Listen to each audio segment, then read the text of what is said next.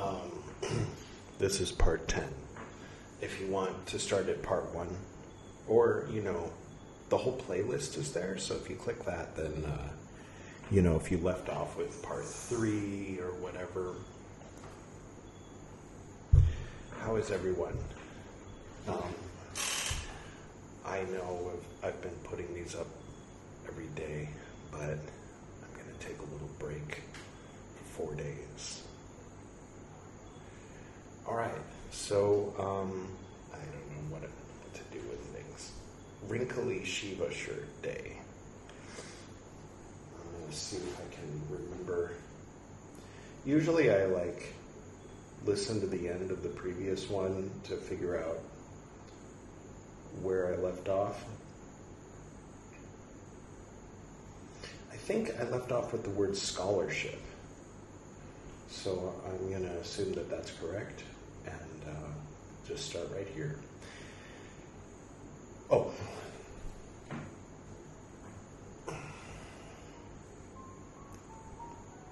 Chopin. Is that how you pronounce it? Chopin. All right, anyway.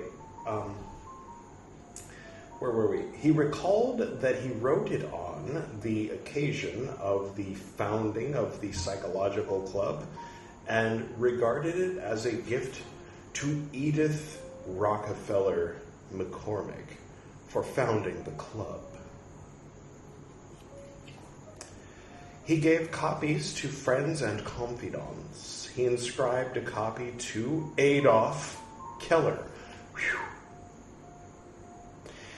Quote, "This little book that I entrust to your well-meaning and friendly forbearance brings a wish with it. It would like to have a good cover in this cold world weather. The non-author and copyist."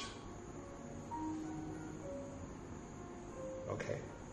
Presenting a copy to Alphonse Meier, he wrote, "I could not presume to put my name to it, but chose instead the name of one of those great minds of the early Christian era, which Christianity obliterated.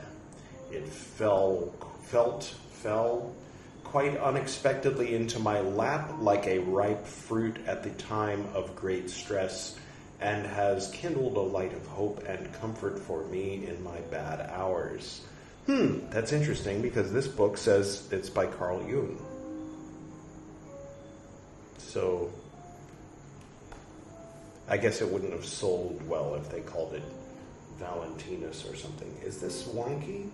Are we wonky today? A little wonky? It's okay. A little wonky's okay.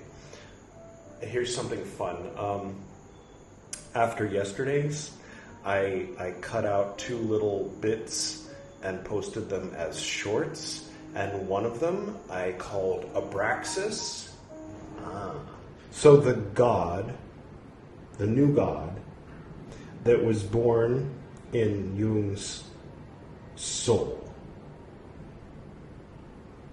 is Abraxas. Okay. I mean, you know, all right. All right. Yes, and he's a chicken.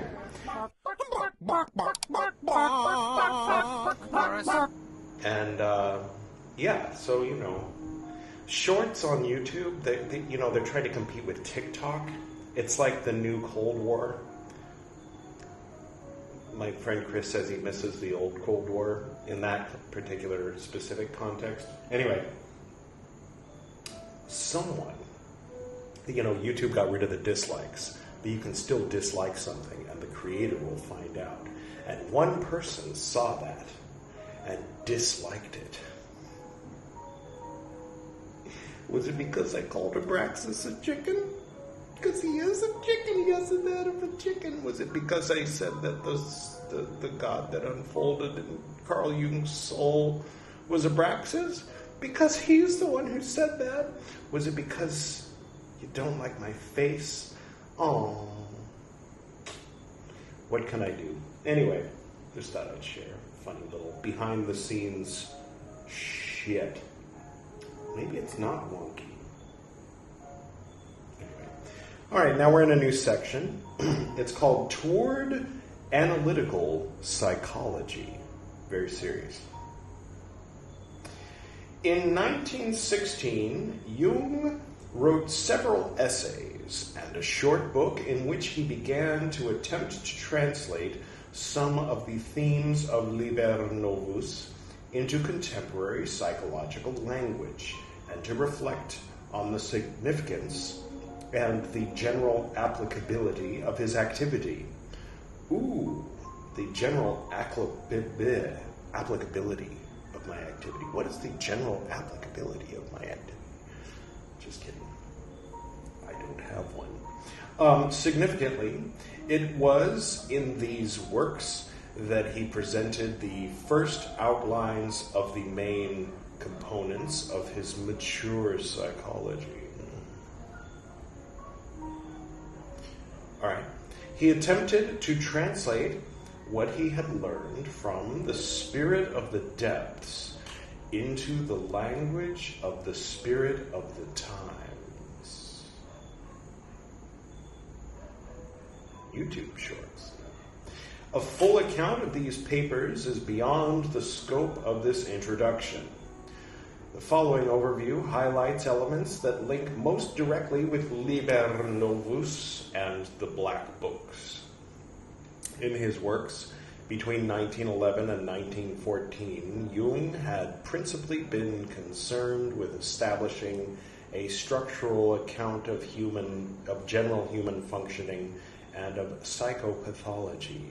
In addition to his earlier theory of complexes, he had already formulated conceptions of a phylogenetically acquired unconscious, peopled by mythic images of a non-sexual psychic energy.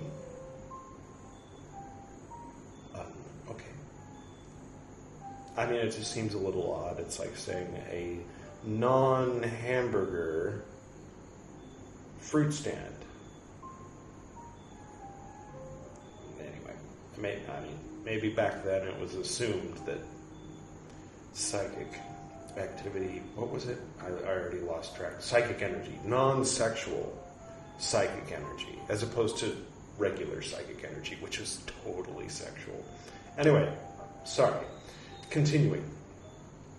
Of the general types of introversion and extroversion, of the compensatory and prospective function of dreams, and of the synthetic and constructive approach to fantasies, while he continued to expand and develop these conceptions in detail. An additional concern begins to emerge strongly in these papers, the attempt to provide a temporal account of higher development, which Jung termed the individuation process. This presents the central theoretical result of Jung's self-experimentation, the full elaboration of the individuation process. Oh, you use your tongue prettier than a twenty dollars, as and its historical and cross-cultural comparison would come to occupy him for the rest of his life.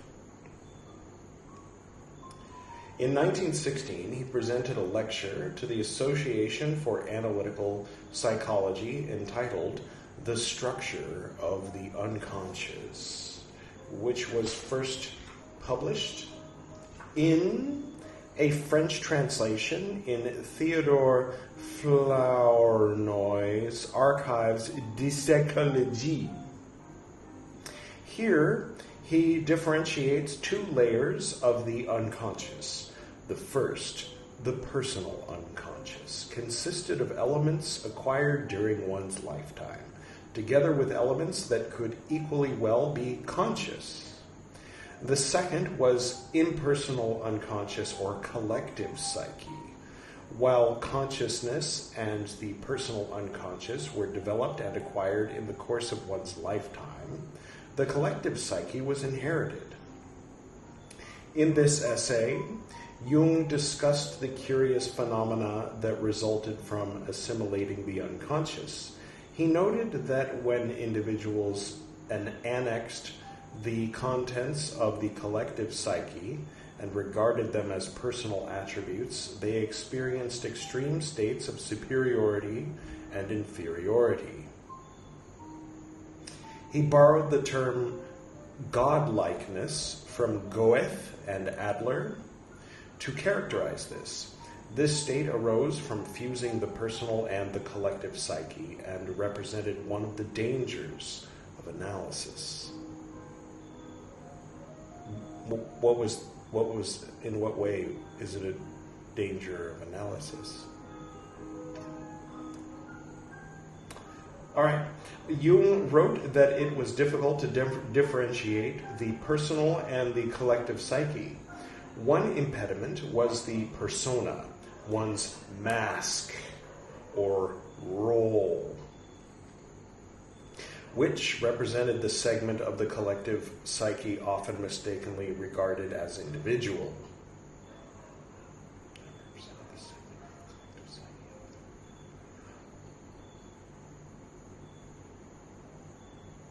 Okay. So your role in society is mis- is often mistaken for your individual. Uh, as, okay. All right. When one, and I mean, it's interesting because they say, they, they say, something said once in a book I heard about that um, the silent generation, which, I mean, there's the greatest generation, then the silent generation, then the boomers, right? Then Gen X, yours truly. Then the millennials, which came four years after me. So they call me, I mean, they, a different they refers to the cuspers as zennials. You might say I'm a zennial if you draw it in nineteen eighty, but if you draw it in eighty-two, it's four years away from me. seventy-eight, if you were wondering. Anyway. Then millennials who are now like in their forties and, um, and, and Gen Z. I think um, there was Gen X, millennials, then Gen Z, which means in between the two is Gen Y. I'm only kidding. I'm only kidding. But yeah, no, they say that the silent generation is, is characterized by identification with their role in society. That if you're, and this, my dad was silent generation, and he was a professor. He was not a cool, hip, rock and roll dude who also happens to be a professor, like Mister Bolins or whatever, you know, um, one of my teachers. Anyway, uh, and yeah, a doctor is a doctor. A, a lawyer is a lawyer. An accountant is an accountant. Through and through, that's who they are as a person. Whereas Gen X was much more like, fuck it, man. Man. Oh, man. You know, like that. So they wouldn't necessarily, they'd think of their, their job as a job. Generally speaking. Obviously, there's exceptions. Dots in the yin-yang and all that. Um, but yeah, he's talking about like in the nineteen teens. When your role in society can be mistaken as your individual identity, long before the silent generation. Just, anyway, random thought without any real substance. Um, okay, yes, where were we? The second, yes, no, we've already read that. In this essay, um, inherited collective psyche, collective, blah, blah, blah, extreme states of superior, dangers of analysis. Okay, I'm way past all this. Uh, yeah, okay. When one analyzed the persona, the personality dissolved into the collective psyche, right, which resulted in the release of a stream of fantasies. Quote, all the treasures of myth- mythological thinking and feeling are unlocked, end quote. The difference between the state that ensued from this and insanity lay in the fact that the former was intentional, Right. Two possibilities presented themselves. One could attempt to regressively restore persona and return to the prior state. However, it was impossible to get rid of the unconscious. Alternative, alternatively, one could accept the condition of godlikeness. The third way presented itself, uh, a third way presented itself, which consisted of the hermeneutic treatment of creative fantasies. I'm going to go ahead now, and uh, I know I should know this, but just for you guys, you know, for your sake, if you don't know it, I'm way too close to the camera right now, I know, but there's a wire connected, and I gotta try to do this with one hand. Hey Google, define hermeneutics.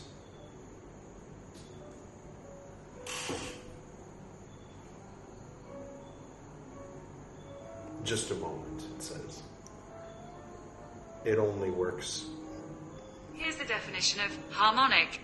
An overtone accompanying a fundamental tone at a fixed interval, produced by vibration of a string, column of air, et cetera in an exact fraction of its length. Well, thank you very much, Herr Google. I mean, whatever British people say. That's, that's not, that's not it. Hermeneutics. Hermeneutics. Every time I hear it, I just think, oh, Hermanubis. Which, contrary to what seems obvious, is not a combination of Hermes and Anubis, but rather Heru Emt Anpu. Hermanubis, Heru Emt Anpu. Horus and Anubis. Anyway. Okay, a branch of knowledge that deals with interpretation, especially of the Babel or literary texts. Okay. All right. That's kind of what we're doing right now. Kind of. In an informal way. Where were we? All right. Mm-hmm. Mm-hmm. The hermeneutic treatment of creative fantasies. Ah, the interpretation of the creative fantasies as a literary text or like a biblical text. That's interesting. All right. I mean, it's interesting on a number of levels. I think there's a fourth way he couldn't have foreseen, which is when you have um, people who grow up with Jungian philosophy and, and psych psychotherapy and concepts as part of their their their what's given to them as valuable, and uh, and then that becomes the society in which they receive their role, which then in prying off to get to what's underneath, to have the fantasies in the first place, in order to interpret them, one has to... It's like a fractal. It's a little bit like a fractal. Anyway. Um, incomplete thought, perhaps. Where were we? Um, which resulted in a synthet- synthesis of the individual and the collective psyche, revealing the individual lifeline. Is that this one? This, no, sorry. Um, this was the process of individuation. In a subsequent undated revision of this paper, Jung introduced the notion of the anima as a counterpart to that of the persona. He regarded both of these as subject imagoes. That's I M A G O E S. All right. He defines the anima as, quote, how the subject is seen by the collective unconscious, end quote. Okay. Um, hey, would you mind um, hypnotize yourself real quick and let me know how you see me, because I want to know what my anima looks like. You know, like. Never mind. the vivid description of the vicissitudes yes. of the state of godlikeness can be taken as representing some of Jung's affective states, not to be confused with effective or effective, affective states during his self-experimentation. The notion of the differentiation of the persona and its analysis corresponds to the first entries of Book Two, where Jung set himself apart from his role and achievements and attempted to reconnect with his soul. The release of mythological fantasies is precisely what ensued in this case, and the hermeneutic treatment of creative fantasies was what he presented in Layer Two of Liber Novus. The differentiation of the personal and impersonal unconscious provided a theoretical understanding of his mythological fantasies. It suggests that he did not view them as stemming from his personal unconscious, but from the inherited collective psyche. If so, his fantasies stemmed from a layer of the psyche that was a collective human inheritance. They were not simply idiosyncratic or arbitrary. In October of the same year, Jung presented two talks to the Psychological Club on adaptation and individuation. The first was titled Adaptation. The process took two forms: adaptation to outer and inner conditions. Inner was understood to designate the unconscious. Adaptation to the inner led to the demand for the for individuation, which was contrary to adaptation to others. The answering of this demand and the corresponding break with conformity led to a tragic guilt. I'm hoping that when I listen to this later, that sentence will make sense, because honestly, I was spacing a little bit, and I think all the correct words came out of my mouth, but uh, I don't know how it all led to the phrase tragic guilt. Hopefully you do. Me in the future. Is it future or is it... Um, which... Oh, that's not the end of the sentence. That, there's a comma after tragic guilt. I'm sure you're still with me, right? Which required expiation and called for a new, quote, collective function, end quote. This was because the individual had to produce values that could serve as a substitute for his absence from society. Wow. I feel called out right now. Okay. All right. I, I hear you. A little bit, little bit same pagey here. Um, yeah. Yeah, and those values don't line up with any of the ones in any of the scripts that people are playing with, right? Which script is it where you withdraw from society and live off your savings and do weird shit like read Jung and Buddhist books and go to the beach with your wife? I don't think that's any of them. That's none of the scripts. Proletarian, old money, new money, uh, middle class, good old American Protestant, uh, New Age, spiritual. Uh, I mean, that's a little closer, I guess, but not quite. Yeah, I'm definitely in a state of carving out my own path. And I mean, there's this thing that Gordon explained to me. He he was an ex-Scientologist because, uh, what's his name? Burroughs was an ex-Scientologist, so Gordon became a Scientologist so he could leave and be an ex-Scientologist. I mean, that's probably oversimplified, but he was he always said I was I would do overt motivators, and I was like, what are you talking about? He said, you do the overt. That means you do something, usually inappropriate, and then afterward you ask yourself, why did I do that? And then you come up with a reason why you did it. A motivator, but there was no motivator. You just did an overt, and uh, yeah. So it's like I can stop and reflect.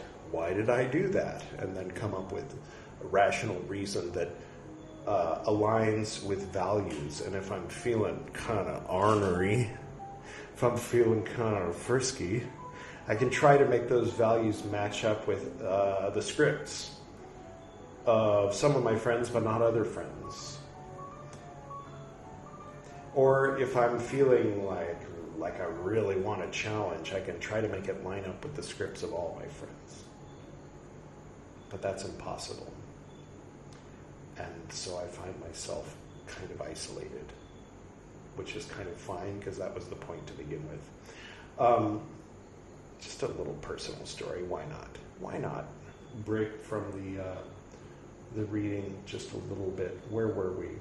Um, uh, and the, the sentence after tragic guilt, let's just say that. Um, was there a bookmark? Was there a gun on its way? Um, Rick and Morty and one. Rick and Morty and Carl Jung and white guy, blonde white guy. I, I fit into a demographic that I don't fit into. Does that make sense? Do you know what I'm talking about? Do you know? Do you have any clue? I mean, I'm not saying, you know, I'm, I'm just wondering. I'm curious. That's not the demographic I identify with. Um, I was uh, cleaning some things and rearranging some things, and some of my Buddhist statues had cobwebs on them, and I was like, fucking spider, right? And so then, as I was cleaning out the cobwebs, this little solid-looking black jumpy spider jumps out from behind one of the statues, and so I grab a little napkin and I'm trying to murder the sentient being, like you do in your Buddhist office temple, right? And uh, then he got away. And then later I was doing yoga, because, you know, it's the kind of guy I am. Actually, it was because I was having some back pain, so I was just doing some really gentle back opening, laying on my back, moving my legs from side to side, that kind of thing, uh, bridge pose, shit like that, you know. And I look up, and way up high is that same little freaking spider. So I got up, I grabbed a mop, I come in here, I reach up to about a full extent of my arm with the mop, and it doesn't quite reach the spider. The roofs are kind of high here. And uh, so I go grab a stool, and I come in here, I put the stool down, and I stand on top of it, and I reach up with the mop, and I hit it, but it jumps, very jumpy spider, and it lands on my zabuton, where I keep my zafu, where I meditate. So I jump down from the stool and I start trying to bat, trying to smush the spider into my zabuton, right? And he's very jumpy. He's dodging, dodging left, dodging right, and then the corner of the mop grabs the the like wooden dowel at the bottom of my Shingon Kakejiku and rips this hanging banner with all these like inscriptions and stamps from, you know, the red stamp, the Goshoins from different Japanese temples, just rips it. And I'm feeling foolish and sad. And uh, long story short, I found some super glue and fixed it. But uh, I relearned a lesson to practice a little more ahimsa, at least in my personal temple space. I thought it might be fun because it's easy enough for me to kind of show you.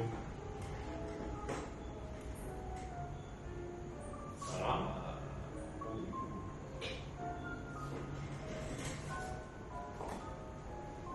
there is where it ripped. Looks fine now, right? Can you hear me? The microphone's way over there. Looks fine now, right? See, this is where I where I shoot Buddhist books. I, I, I move the Zafu Zabuton over in front of the bookshelf, and uh, I sit there and I read these books.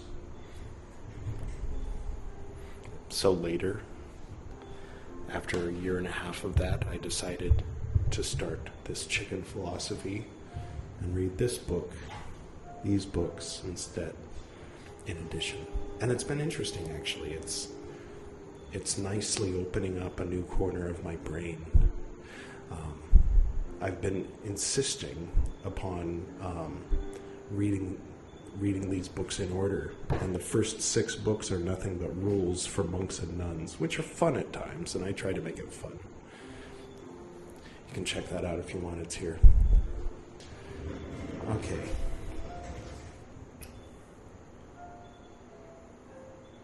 Alright. So, you know, thank you. I mean, I guess there's a few people watching. Um, hi. And, uh, you know, I hope you enjoyed it. And I'll continue reading next time. And who knows, who knows what shirt I'll be wearing. I certainly.